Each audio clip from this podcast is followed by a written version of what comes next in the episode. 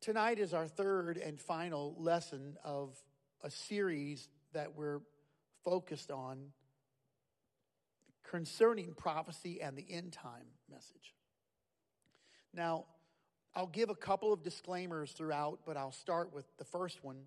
It is impossible to relay all that the Bible has to offer about the last day of time or end time in the settings that we have and the time frame. This is an exhaustive study, and I would invite you to do uh, thorough research um, and make sure that you're in the scripture. Um, the, the study of, of prophecy is wide and varied. So if you're looking at the Bible and you start reading even from Genesis on, you'll find out that there was many prophetic words given to kings and to people, to individuals, to nations. Some of those prophecies came to pass uh, on the next page. Some of them came to pass and a few years later. Uh, David would write uh, Psalms, and he was prophetic in the, the advent or the, the inception of the birth of Jesus Christ. Um, that he would be born of a virgin, where he would be born, Bethlehem. Um, there were there were there are psalmists. The psalmist wrote about the death of Jesus Christ, that not one of his bones would be broken. Isaiah, Isaiah chapter 53, is a prophetic chapter about the death of Jesus Christ. As a lamb, he was led to the slaughter. He bore our griefs and carried our sorrows. The prophecy of the scripture is, is throughout the entire 66 books of the Bible. Prophetic words are given. So the Bible has a lot to say about what will come and how it will come to pass. When we, when we journey to, uh, to this particular subject of the scripture, the Bible has these scriptures that talk about the end time or prophetic words. and those prophetic words have to do with where we live today and what's happening today in our lives. So, what, I, what I'd like to do is just methodically walk through some of the end time prophecies. Now, there, there, are, uh, there are folks who would rather not talk about the subject because it makes them nervous or fearful. And I, I would say to that, um, if, if you will dedicate your life to God, there's really nothing to be afraid of, but it's important that you know the signs of the times. If you're driving down a road and there are signs on the road that says hazardous ahead or the bridge is out, you should pay attention to that. Now, has anyone ignored a street sign only to find out that you you um, you should not have ignored that street sign? Uh, going, in, going from, uh, from Singer, Louisiana, over to Texas, um, there's, a, there's a road, I can't remember what the road's name is, but it, it cuts through a little town called Fields. And I suppose that they ran out of names for uh, small towns, but you drive through Fields um, and you, you, get over to Starks, I think. Um, anyway, I'm, uh, I'm a little foggy uh, uh, right now, but but we were driving and we are going somewhere. Tammy and I were driving, and, and there was a sign that said "Bridge Out." And she said, "You see that sign?" I said, "Yeah, but that, there's no way that, that, no one could. They wouldn't do that, you know." And I kept on driving, and there was another sign that says, "The bridge is out." And uh, she turned to me and said, "What do you think about that?" And I said, "There's no, there's there's no." Sure enough, we got up to uh, the road, and the bridge was out.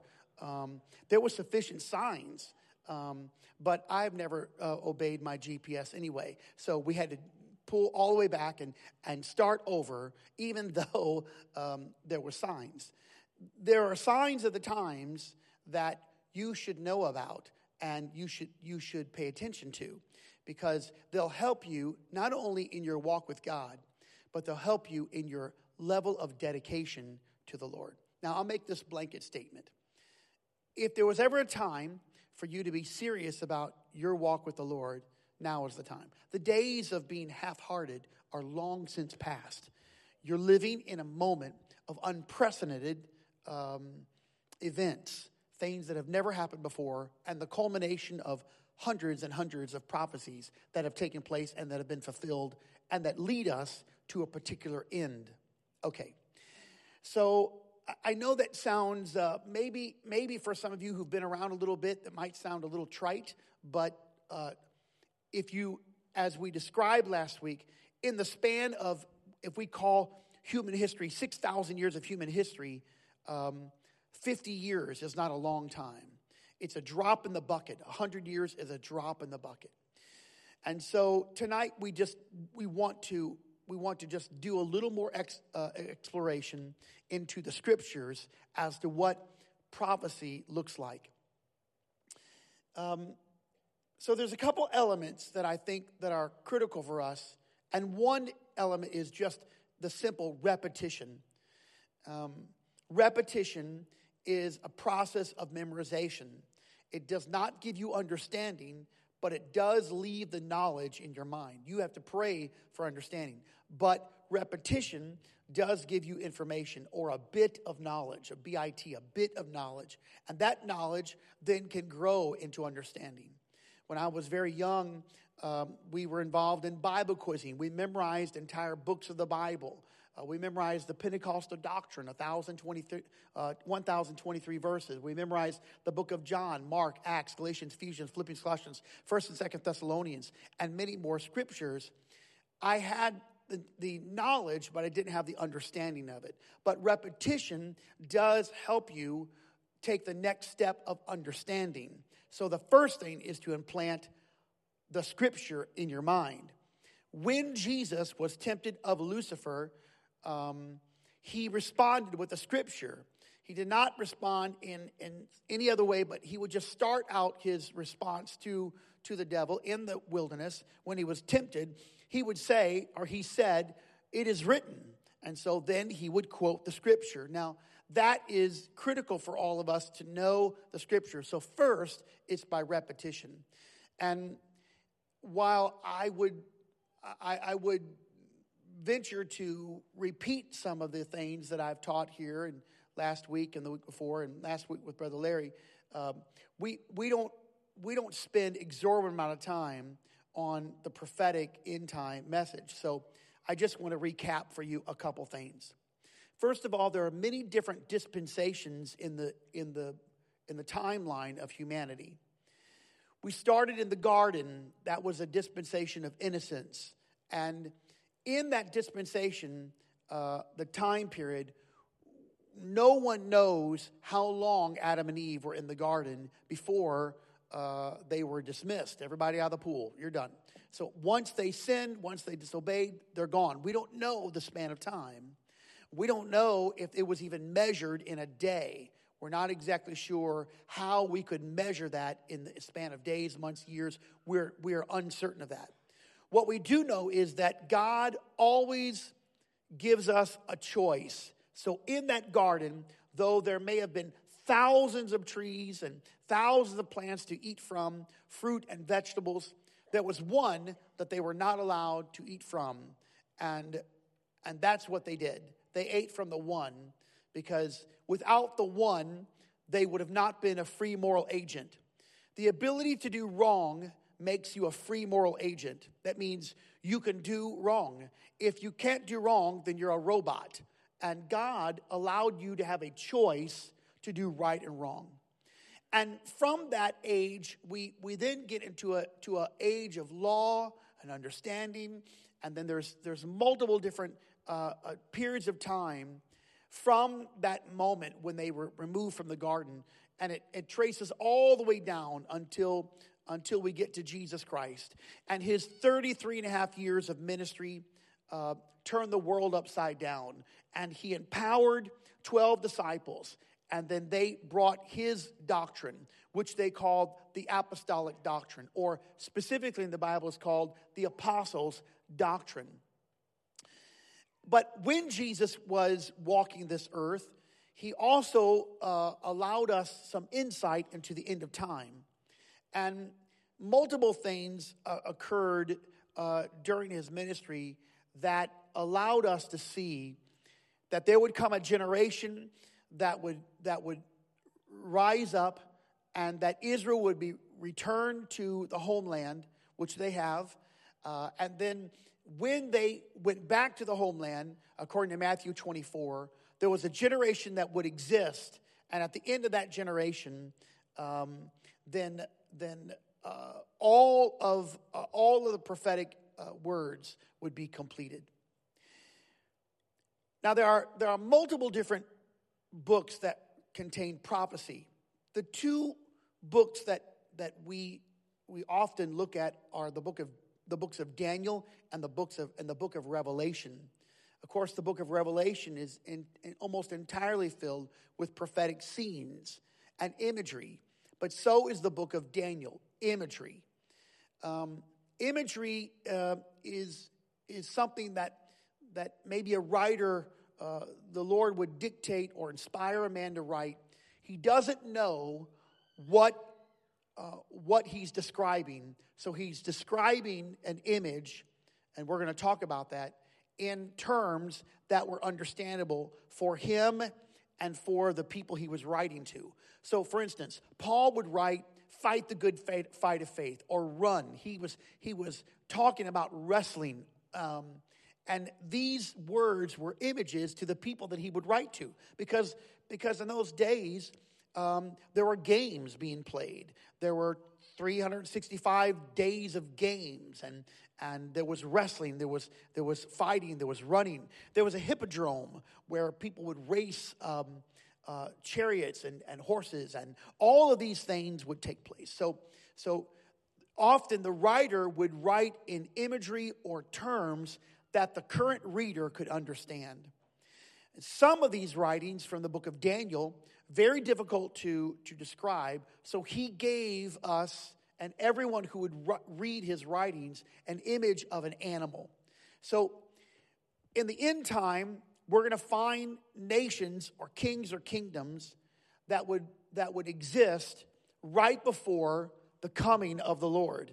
So tonight we'll start with Daniel chapter 7 and we'll just read a little bit. Um, may, maybe, uh, maybe we'll, maybe let's, let's do a little review of our large chart. And I don't know if this comes through live feed. A couple people said they, they did not see this on the live feed, but that's the benefit of being in the service. And so uh, we, we, can, we can get this, live, this, get this to you later. So I just kind of want to look through these ages here. And this is Daniel's 70th week. And in Daniel's 70th week, you're going to see um, you're, you're going to see a timeline here that, that God gives Daniel this, this image of 70 weeks. And each, each week uh, is equal to seven years. And so, from the captivity uh, you, of, of, of the, the Jews all the way until, until the time of Jesus Christ, you can see uh, how these weeks are broken up. In fact, there's 69 weeks in total. And then there's this pause here, and the pause is the, is the church age. And so there's 69 weeks until the death of Jesus Christ. The Bible talks about, and we talked about it last week, when the Messiah is taken out or he is, is, he is, he is killed. And then you have the resurrection of Jesus Christ and the church age. And then after that comes the tribulation after the church age is over. Now, here's another disclaimer there are schools of thought. Everyone say schools of thought. So there are schools of thought. This, this means that they are educated opinions about a topic that cannot be exacted or determined. So a school of thought in this particular way is, is an idea of when the rapture takes place.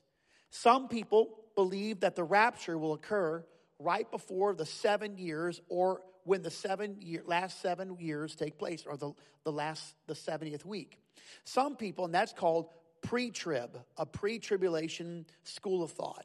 Some folks believe that in the middle of the tribulation period, now remember, the Bible talks about three and a half years, 1,260 days, 42 months. The Bible speaks of this, that tribulation period starts, but the persecution begins in the middle. So while the whole seven years or the 70th week is the last week of tribulation, or the last seven years of tribulation, persecution begins in the middle. So those who believe that the rapture will take place in the middle, they would be called mid tribulation theorists, or that's the school of thought, mid trib, which means that they believe that, that the church will stick around for the middle of that.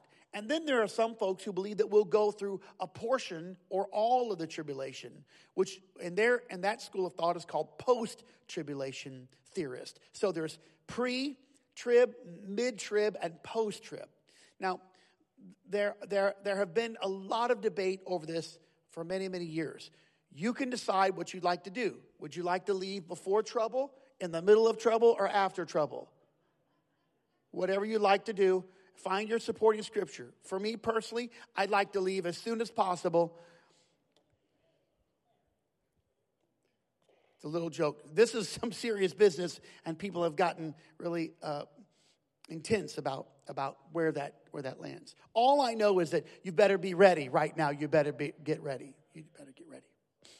Now, I could debate that we're not in a forum to debate and no one else has a microphone but me and then we would just consume all the time in, in the debate as to as to where that lands. But there are people watching right now because they've already texted me and said um, uh, brother harpole i attend this church and uh, we believe in um, post-tribulation. And if you're watching then uh, we'll have to have that conversation according to the scripture. Um, but what I'd like to do is just show you that this is the basis. Now, if you're looking at this, as we start walking down through the prophetic word of Daniel chapter 7, there were some uh, application that, that Daniel chapter 7 applied to the Babylonian, Persian, Greek, and Roman empires. Um, but as I spoke to you, the last word in the first lesson was preterism if we're not careful, we could that could land in preterism. Well, Pastor, what's preterism? I forgot. You know, okay. That preterism was the idea that all prophecies have already been completed and that and that they were complete in the days of Jesus and it's done. Well, we don't believe in preterism because we believe that some of these things are still yet to come. Plus, we have supporting scripture that Daniel chapter 7 as we read through this is could be applied in duality to both the Babylonian captivity, the Persian, the Greek, and the Roman, but there's more to it than that. And I would submit that what I'm, what I'm giving you tonight are, are nations, kingdoms that exist today. Whew, that's a lot. Okay, I was trying to make this simple, but now I'm. Now I think we we got a little jumpy here. Wait up. All right. Let's just read the Bible. Here's Daniel 7 1. In the first year of Belshazzar, king of Babylon, Daniel had a dream and visions of his head upon his bed. Then he wrote the dream and told the sum of the matters. That's what Daniel said. I saw in my vision by night, behold, four winds of the heaven strove upon the great sea. Four great beasts came up from the sea, diverse, they were different from one another. Four great beasts. The first was like a lion, had an eagle's wings. I beheld till the wings thereof were plucked. Uh oh, they left. And it was lifted up from the earth, made stand up as a man. So, in other words, the lion had wings, and the eagle's wings, they were removed. They weren't wasted away, but those wings stood up as a man and had feet like a man, and then also had a heart given to it. So it's almost as if in verse 4, there it begins with a lion that has wings, and then it it's separated there's, there are wings. The wings evolve uh, into a man with a heart. That, that last line would be given, um, uh, would denote an emotion, or in this particular sense, a compassion. Everybody got that? So let's do it again. Daniel has a dream. He sees the first beast. The beast comes out of the sea. It looks like a lion. It has wings. The wings now are plucked or moved. Now there's two entities instead of one. And the second entity, the wings stand up like a man and has a heart, and that would be indicative of compassion. The second, behold, another beast, a second like to a bear, it raised up itself on one side. It had three ribs in the mouth of it, between the teeth of it. And they said, thus unto it arise devour much flesh. So it consuming. There's there's a death of of uh, a reality uh, of uh, humanity. So this is the beast is like a bear. Number six or verse six. And after this I beheld and lo another like a leopard, which had upon the back of it four wings of a fowl. The beast also had four heads, and dominion was given to it. Now this is a power. Uh, this one has a, a, unique power. Dominion. Dominion in this way would be um, authority over much. Uh, when, when God spoke to Adam, he said, I'm going to give you dominion over all of the earth. And so this particular uh, beast that looks like a leopard has four heads, uh, it has dominion. And after this, in the night visions, I behold a fourth beast. Now, this one does not, it, it doesn't, it's not related to an animal. It's just a beast. This is the description dreadful, terrible, strong exceedingly. It has great iron teeth, it devoured, breaks in pieces, stamped the residue at the feet of it, and it was diverse from all the beasts were before it. And here's its main description it had ten horns. So, verse 17, we want to know well, what are these beasts? What, what is the beast? What does it relate to? I mean, this, ah, these are imagery. The four beasts so within the same chapter, there is descriptions. The four beasts are four kingdoms that will rise from the earth.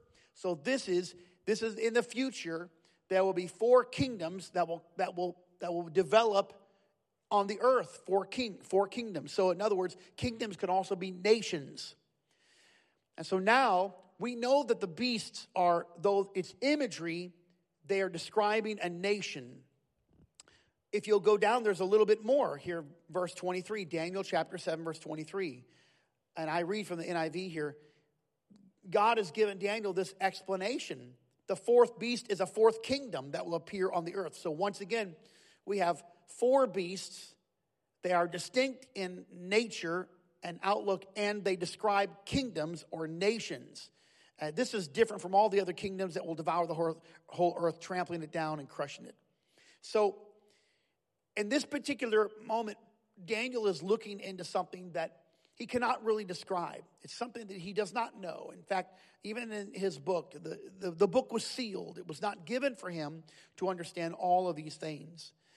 Uh, but we, we want to go back to, to our earlier study and just relay that in Matthew chapter 24, a generation would not pass until all these things uh, were seen. Well, well, in the days of Jesus Christ, uh, these nations that, that, um, that are described here did not exist. But all of these nations exist today. All of them exist in your time. Um, last week I spoke about the United States. We are really an infant nation, we're a baby nation. And we're not very old.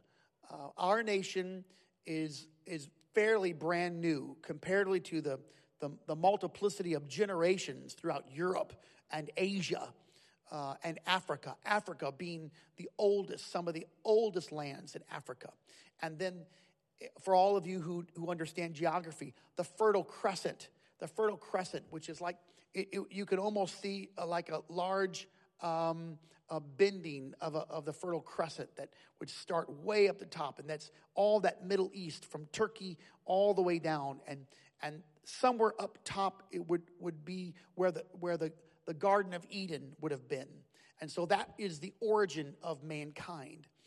Um, those are very old lands. I've been to Israel many times. And, and the nation of Israel is very interesting because um, they'll, the, the Ministry of Interior will start a dig. You can't build a house without having a permit because if you dig down 10 feet, you might find another civilization. In some of the countries, even around the world, uh, the, the, the city would burn and they would build on top of that burned uh, rubble and then again and again. I've looked down at a well that was 30 feet below me, and there is the common ground next to that well because some of those places were just burned dirt was put on it another foundation. Again burn dirt another foundation. And it just it, it elevated the area. And so the archaeologist will dig down to find layers like sediment in the rock of, of, or, of, of civilizations. We don't have any of that in the united states. Um, uh, what is beneath us are just maybe typical remains of probably a, a few things that were left over, but not cities built upon one another. We're so absent of that. We've never been overrun. We've never, outside of 9 11 and Pearl Harbor, we've never seen uh, our nation invaded. That does not mean that we won't. I'm just saying that at this juncture, we have no memory of that. We do not know. I'll give a little sidetrack here. Just I'll, I'll, let me just deviate and I'll come back to our lesson.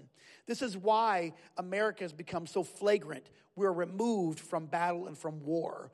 We don't know what America means. We don't understand how precious this land and what we have really means. And so another generation has been has been given uh, false concepts, and our universities and now our high schools, and it's gone far beyond that now.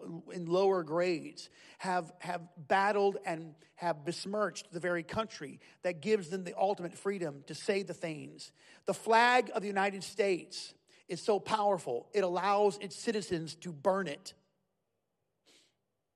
You can't do that in other countries, or you could be uh, imprisoned. And so we don't understand the value that we have here. And yet we are open up our doors for ideology that would, that would usher in uh, a false concepts of, uh, that have been that, that really is a spiritual is a spiritual battle at the end of the age. So I so when I'm looking at this this scripture, it could be very confusing. Well, well, Pastor, what about all these animals? And what does all this mean? And, and, and what does this mean for the end time? And when will these nations exist? Well, let's just stay in Daniel chapter 7 and let me read verse 11. And this is what Daniel wrote I beheld then, because of the voice of the great words which the horn spake, I beheld even till the beast was slain, his body destroyed and given to the burning flame. As concerning the rest of the beasts, they had their dominion taken away, yet their, their, they, they lived, their, their lives were prolonged for a season and a time. And of course, um, what that means is that, is that, is that there, there came a moment when, when that last beast was destroyed. And so that's a great indication that this prophecy has not yet taken place, but that it will take place. And so I'm, I'm, i want to go back just to look at these beasts of Daniel and describe a little bit what a school of thought might present. And this is uh, a common school of thought. It's my school of thought, but I'm, I, as I study and learn and look at this, um, uh, I am open to a challenge, but heretofore, there's been no challenge of this. Um, I do not believe that, um, that Babylon and Persia um, and, and Greece and Rome apply to Daniel chapter 7. Though those four nations did afflict the world at one time, but there was no fourth beast given, and, and they do not fit into the, to the to the concept or the framework of Daniel chapter 7. Now, let's just do it. Daniel chapter 7, verse 4. The first was like a lion, had eagle's wings. I beheld the eagle's wings were removed, and then it stood up like a man. There's only one nation in the world where we can describe this occurrence. The United States came out of Great Britain, and for thousands of years, at least over a thousand years, uh, Great Britain has always had the national symbol of a lion, and that lion represents the entire area or the nation. The United States, um, our national symbol, there's, there's, there are two actually national symbols from the inception of the United States. One was an eagle. So the eagle represents the United States and specifically the bald eagle. Uh, now, for you historians, um, Benjamin Franklin actually wanted the turkey to be our national uh, um, uh, emblem, but thank God someone had the good sense not to let the inventor uh, be the, uh, the graphic design artist. I don't know if you know this, but turkeys can die because if it rains, they'll just look up and open up their mouth. They can drown in the rain. This, these are facts. This, this is going to help you in your life, I'm sure, somewhere along the line.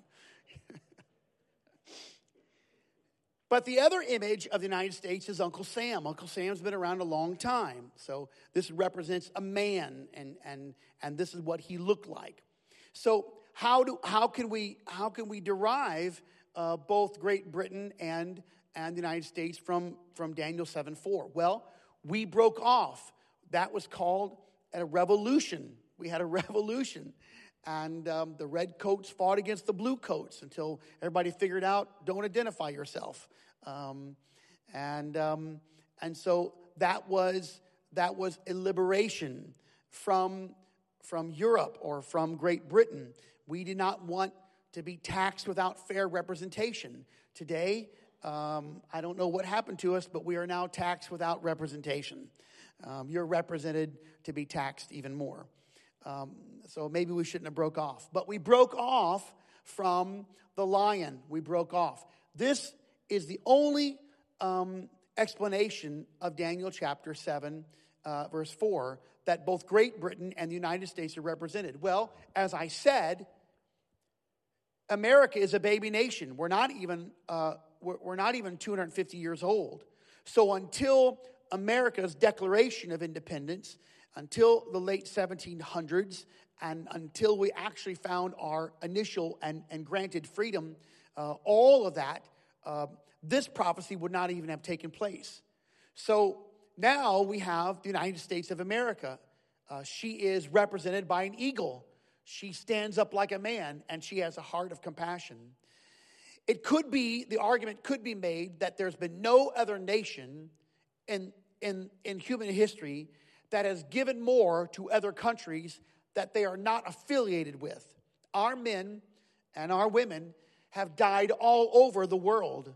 Uh, I've been to the province of Normandy, and there are, there are graves there in the province of Normandy. There are, there are places where there's nondescript graves, where our soldiers in World War II, uh, they sacrificed their lives. Some of them didn't even get off the boat. Um, they died from gunfire as they stormed the beaches of Normandy. And so we we gave our lives, our blood, and our treasure for the liberation of the world. Our great compassion was not to be an oppressor, but to be a liberator. That's what the Republic uh, meant, and that's what we did. We've done that. That's the reason why the whole world clamors to get into the United States. Not that we're a failing nation or an oppressive nation. They're coming here because we are the greatest nation and the freest nation in the world. That's why they're coming. And so we broke off from England, and England is the lion. She still stands as the lion, and the United States now is represented by the eagle and, of course, the heart of compassion.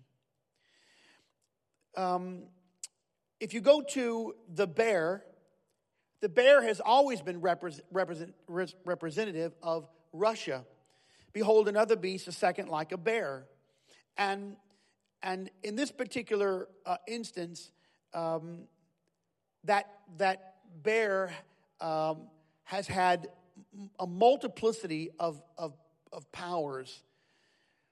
Um, of course, I was young, um, and after World War II, uh, Berlin was cut in half. And for those of you who don't know this, um, the communism and, and capitalism or the free market um, Russia and the United States uh, both held some sovereignty of Germany. And Germany was basically divided. There was a big wall that divided and, until President Reagan came and the winds changed. He stood in front of that wall and he said, Mr. Gorbachev, tear down this wall. It was, a, it was one of the most great, it was, the, it was a banter day for freedom in Germany. And, and Russia uh, uh, retreated, but still the Soviet Union was a powerhouse until the Soviet Union was broken up in the early 1990s. The Soviet Union was broken up. The Soviet Union had a multiplicity of nations around it. And the first time I was in Russia, I went to a city called uh, uh, Leningrad. Uh, Leningrad uh, was after the Tsar Lenin, and um, and so they called it Leningrad. It had been in bondage for 72 years. And um, the next year I went back, they changed the name back to St. Petersburg. And so there was a freedom. It wasn't ultimate freedom, but there was a change in the atmosphere. Now we have seen the breakup of the Soviet Union, and, and the world basically thought that Russia had, had weakened itself, but it really wasn't weakened. In fact, it was very, very strong. And while it is engaged in a war right now, uh, we cannot underestimate the power of the bear. The bear has three ribs or bones which, which uh, constitute law in its mouth, and it will break them. And so I don't want to travel down that road too far. All I want you to know is that now the lion and the eagle and the bear are existing in time at the same time. And there's a fourth beast here, uh, or another beast rather, um, and, and this would be the third one. And the third one is the leopard. And the leopard is now representative. I'll read it to you. Uh, Daniel chapter 6. And after this I beheld, and lo, another like a leopard, which had on his back four wings, the fowl, the beast, of the, and, and it had dominion. So it had four heads. Um, just for our, um, for our sake, uh, I'll talk a little bit about the leopard. Um, the, the leopard uh, has to represent some nation, and this brings some consternation as to what that, that would be. What is the leopard? Um, it's difficult because uh, if we attribute it to, to Germany, we have to we have to work through some of the imagery of Germany because Germany has a black eagle as one of its main representatives, but it also has adopted a leopard, uh, a leopard military devices, and they would call it a leopard. In fact, in World War II, the leopard tank uh, was ravaging the countryside. And so it becomes uh, more of an obvious nation uh, that it would be the leopard than any other nation, that in fact Germany would, uh, would be that nation. Uh, let's talk about the four heads and dominion. The four heads. Um, if, you if, you if you look at history, you'll find that, that Germany um, was part and parcel starting three great wars the Franco German War of 1870, World War I, and World War II. And uh, all of them were planned, they were plotted, they were started by the same nation of Germany. When Hitler rose in power in Germany, they called him the third, or his government was called the Third Reich. So that means it was the third time it had dominion over the world. I, once again, historians can tell you that Hitler had it all. He knew he, he, he had such great power, he was advancing too far, spreading out too thin, and the final day, uh, he delayed too much. Of course, this was God's plan because it was not God's plan for Hitler to conquer the whole world. But he was defeated. And then Germany went into a state of, of poverty again. It was divided, as I said. But Germany has become a powerhouse in all of Europe. In fact, the austerity measure, measures of Germany has helped all the other nations, which means that Germany lends money to other struggling nations. For instance, Greece has borrowed a lot of money from Germany. Germany has a powerful warehouse of funds and money. And so it is reasonable to say that Germany has risen again for the fourth time. If, uh, if I would present this to you, I would say tonight that the four, the four elements presented so far exist simultaneously for the first time in human history the lion, the eagle, the bear, and the leopard. They are kingdoms or nations. They're existing in your time. They could, they could have existed before America came to be, but only three of them could have existed. They could have existed in some form before Hitler, but they would not have, they would not have described the four heads or dominion uh, that Germany now holds. So now, today, in 2023, you have the representative of all the kings or nations existing in your time. And then comes the final beast.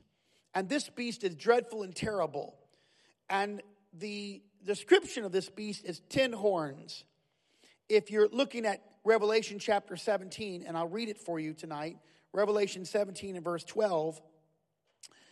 Uh, let me just get it for you. Here it is. And the ten horns which thou sawest are ten kings, which have received no kingdom as yet, but receive power as kings one hour with the beast. These have one mind, shall give their power and strength unto the beast. These shall make war with the Lamb. The Lamb is Israel, and the Lamb shall overcome them. That means the Lamb shall defeat those that make war, for he is Lord of lords and King of kings, and they that are with him are called and chosen and faithful. So, so in this particular realm, there's ten horns. They represent kings or kingdoms. And out of the ten horns come a small horn. So there's eleventh one. And that small horn is also described as the son of perdition or the Antichrist. So it very well appears that there's another beast, and that beast has a conglomerate of, of rulers or powers that come together. They may be 10 nations, they may be more than 10 nations, but represented in 10 different forms. And out of that comes an Antichrist. Well, today we have something called the United Nations. And the United Nations have dozens and dozens of countries involved. But many of those countries rely upon one another. They rely upon um, all the, the, the prosperity of someone, someone else, food and supplies and commerce. But the United Nations is the perfect forum where the Antichrist can rise up. So I'm back to my school of thought. It appears to me that Great Britain is alive, that the United States is represented by the eagle, that the bear is in existence and flexing her muscles today, that the leopard is on its fourth Reich or fourth dominion, and that the United Nations can easily give rise to an antichrist.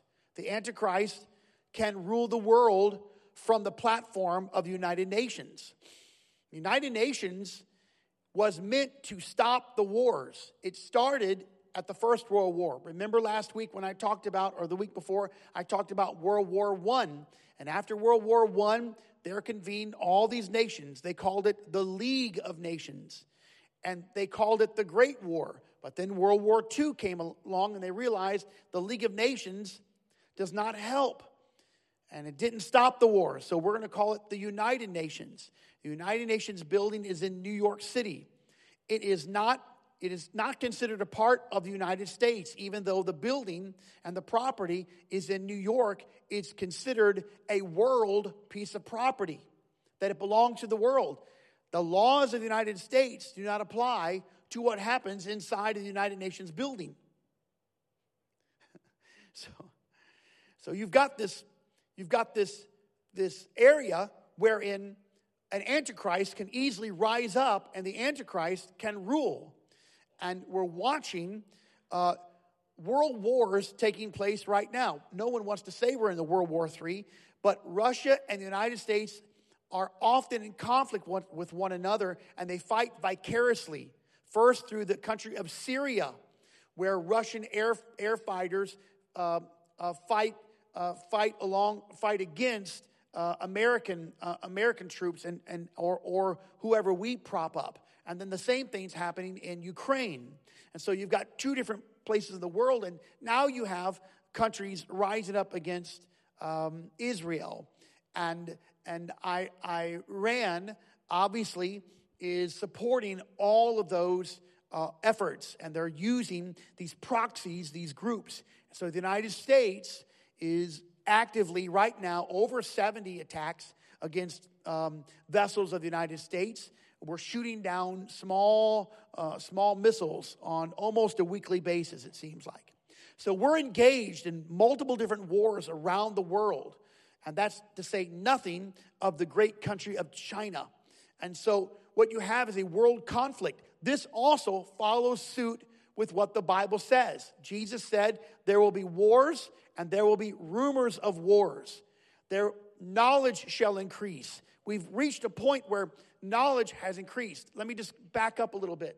So, in the medieval times, knowledge for something to be false tomorrow, um, it would take about 200 years. So, in other words, the Gutenberg press changed the way that books and, and documents were printed. Um, when when, when um, um, uh, Eli Whitney created the cotton gin, it changed the way that clothes and cotton was made. Um, when Benjamin Franklin um, uh, trapped and, and harnessed electricity, um, um, and penicillin was created. It, it leaped us forward uh, many, many years. Now, it didn't take a couple hundred years for something to evolve.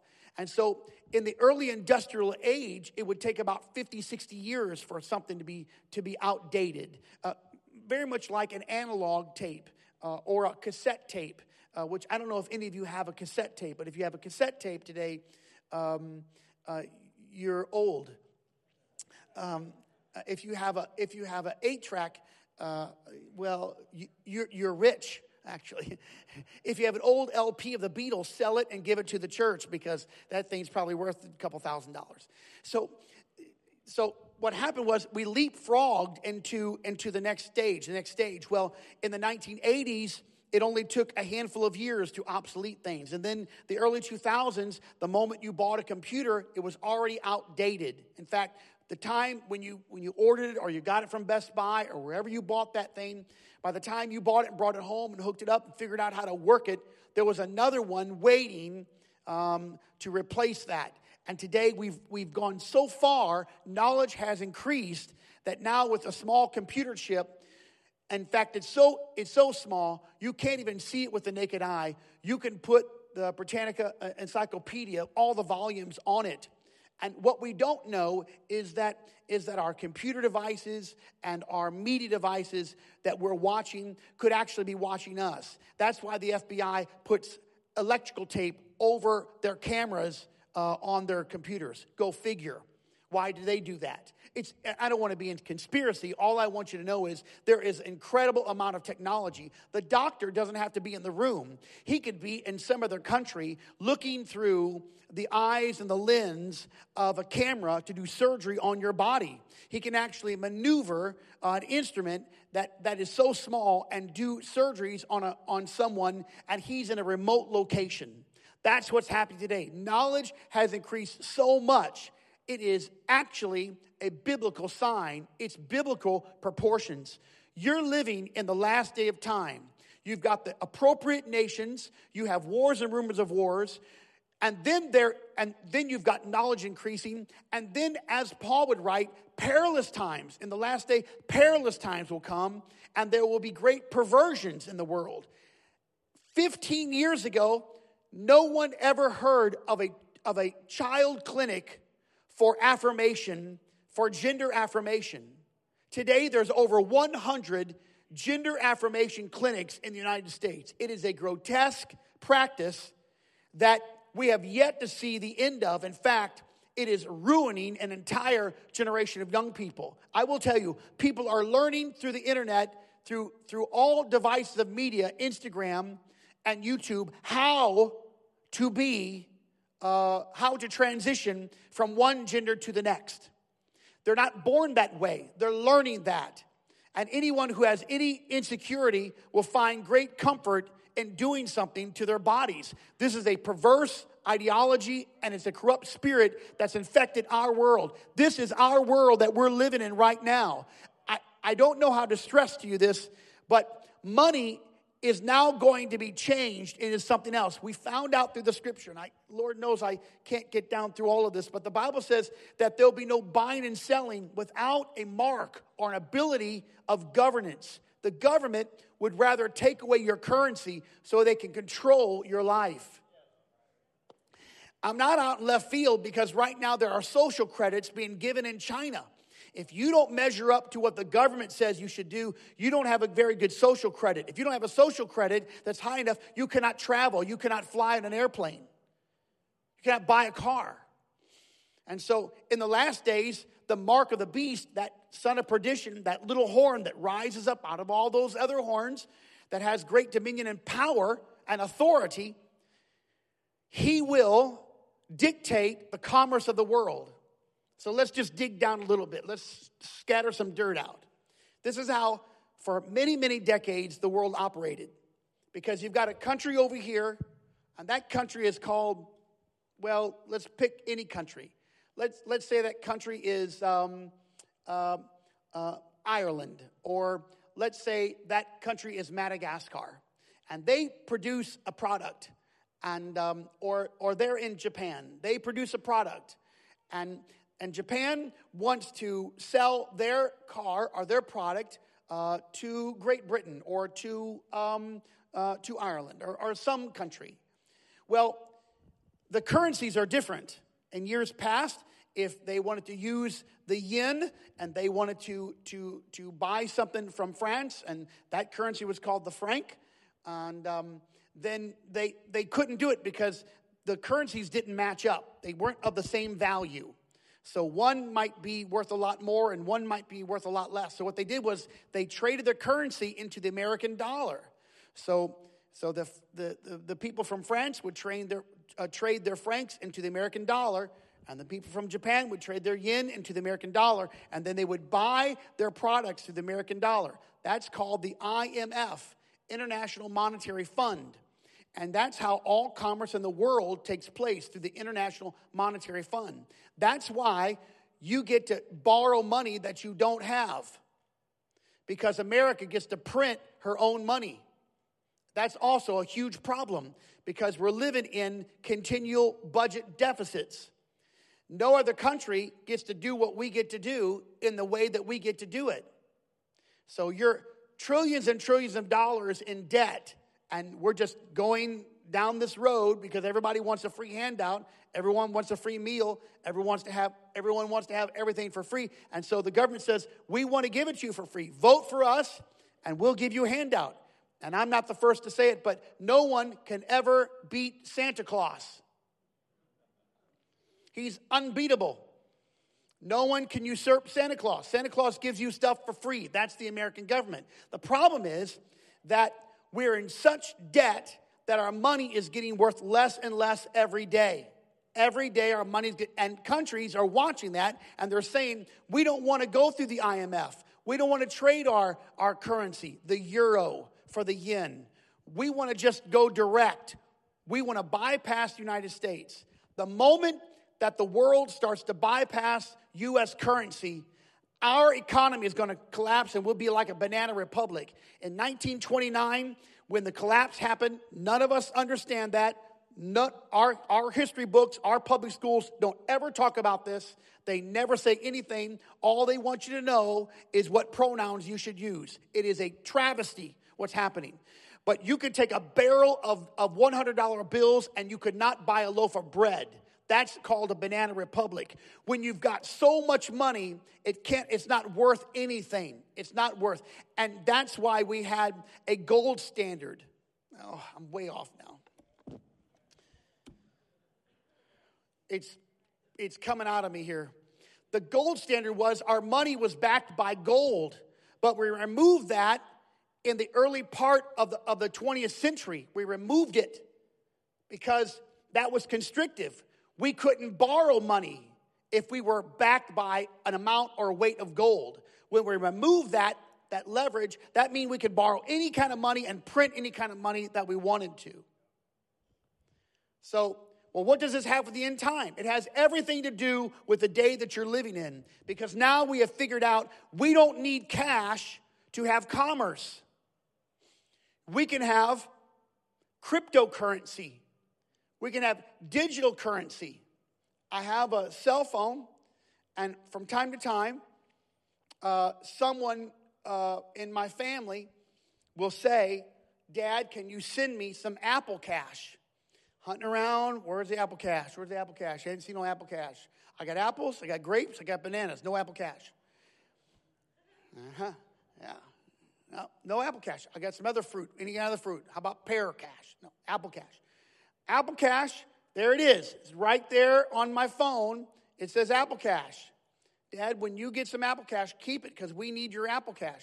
Now, of course, I'm getting ripped off by my family uh, all the time. I, I know this some, something's awry, going, it's, it's, it's going wrong here. This is a digital currency, and all of you deal in Apple Cash right now. We're dealing in Apple Cash. We're dealing in cryptocurrency. We've tested the waters, and the waters feel good. And so, in a blink, we now know that actual currency could be wiped away or there could be control. Now, this some of this sounds, oh, Pastor, this is conspiracy, uh, all the stuff that you're talking about. No, this is actual Bible that we're talking about a day when the Antichrist can dictate all the buying and the selling. How can he do that? The Bible says you'll take a mark on your, on your hand or your forehead, and without that mark, you cannot buy or sell. Well, is it a literal mark? Literal mark? I don't know, but I do know that there's a new thing called RFID, and it's a chip. And that chip makes a lot of sense because you can put that chip uh, in different in different bodies and and it can track things we've been doing this for a long time with dogs you can go down to your your airport vet and if you want to put a, a chip under the skin of your animal and if that animal runs away, uh, you, you can track where that animal is. And this has been tested on a lot of people, a chip in their in their body or just under the skin. It's not uncomfortable. Think of all the advantages that they'll tell us that we need the chip for. First of all, you'll never be prescribed the wrong medication. You don't have to have any of your bank records. You'll never overdraft. You'll have a constant GPS. There, there will be no longer no need for an Amber Alert because everyone will know where you are. There's a lot of logical reasons why the chip or some mark can be easily implemented into populations. You can say, well, Pastor, no one has that kind of control. Three years ago, they controlled everything that you did and where you went and where you stood and how far away you could stand from people. And if you stood too close, people get angry. People were arrested if they didn't have a mask on properly. In fact, if the mask slipped beneath your nose, people are freaking out.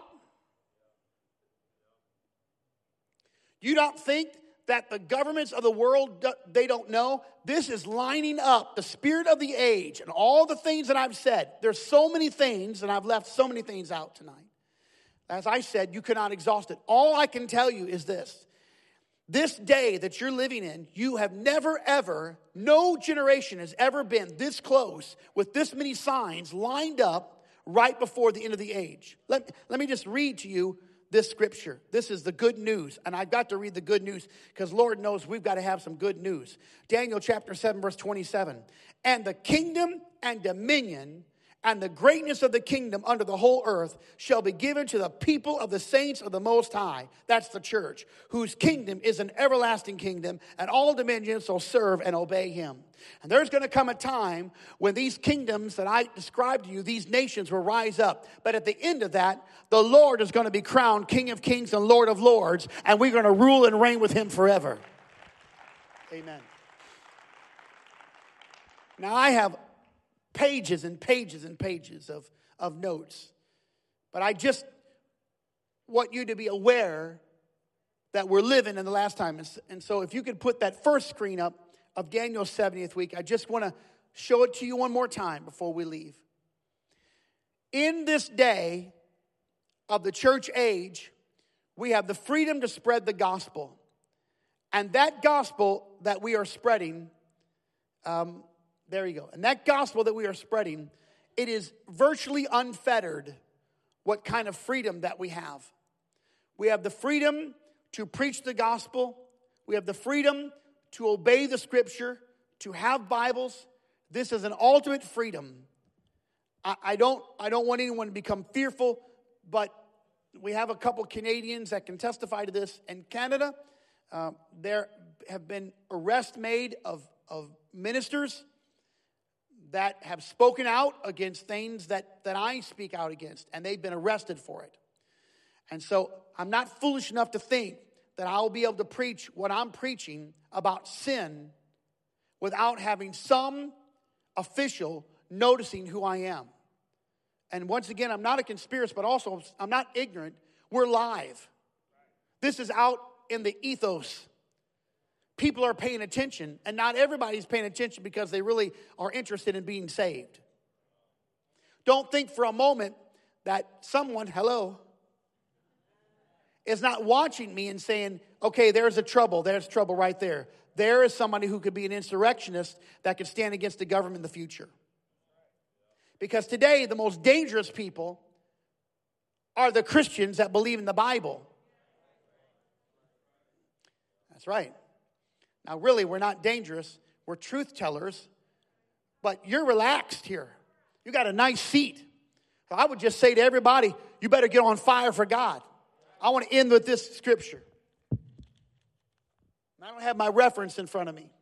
The Bible says, if you cannot keep up with the horse, with the soldiers, with the footmen, how are you going to keep up with the horsemen? Right now, we're just marching, but there's going to come a day when the horsemen are going to start running. Mm-hmm. All right, now here's my pastor hat. I know not everybody is in the building tonight, and I'm hoping that you're watching. It's time for us to get serious about the church and the gospel. It's time for us to get very serious what we're doing here. There's a couple people who like to complain about everything, and I know you're on your way out, but I just want to call you one more time and say, The Lord put you in this place for a reason. He appointed you to be in this house, and you ought to be in this house. Amen.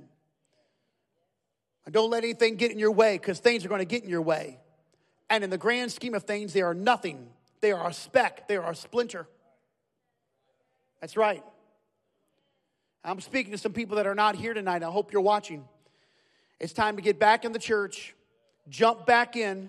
Come on, get back in. This is the moment you've been appointed to be in this house. Amen. Praise God. All the people said amen. And I will caution all of us together that when we're dealing in prophecy, we're looking online, be very careful. There's a lot of misnomers and conjectures, and we want to understand what is definitive and, and what is a possibility, what's a, what's a school of thought, and we want to make sure that we're right. There's a whole lot of things I didn't go over. There's there's a 200 million man army. There's, there's, there's a day when there'll, then there'll be two witnesses that will be seen of all the world. This is the only day that two witnesses can be seen. The Bible talks about two witnesses. Where are they going to be? They're going to be preaching the Messiah is Jesus Christ, and they're going to be preaching that on the streets of Jerusalem, and they're going to be shot and killed and left for dead for three days, laying in the street with their bodies rotting away, because that is a great insult to not be buried right away. But the Bible says those two witnesses are going to get back up. They're going to come back to life. How could all the world see that? They couldn't see that in 1850. They couldn't see that in, in 1215. They couldn't see that. They can see it now through the internet. The whole world can see one image at one time, simultaneously. Amen. This is the day. Here's the day. Amen. Okay. Praise God. Happy birthday. Never mind. It's just a. Please stand with me if you will. Amen. I want to pray a prayer, but it's not a good prayer. It's kind of offensive. Let me not close my eyes and just say it. I pray that no one's dumb, that no one's lazy enough to be lost. I'm praying that you won't be a slug. That's not, that's not a good prayer. It's, I don't think I've ever prayed that prayer. I'm not really praying that prayer. I, I, pray that there'd be fire in your belly and fervency in your heart, and you'd be on fire for God, and you couldn't wait to tell somebody about Jesus. I pray that you won't be a compromiser and negotiator with your holiness standard. Stop fooling around. The Lord's coming back. That's a minimal cost to be separate from the world. Be separate from the world in everything. Don't talk like them. Don't think like the world. All right, well, okay. Amen. That's my prayer. And if you walk away and say, What, what did Pastor teach you about? He said, well, Stop being a slug. Okay, we'll take that too.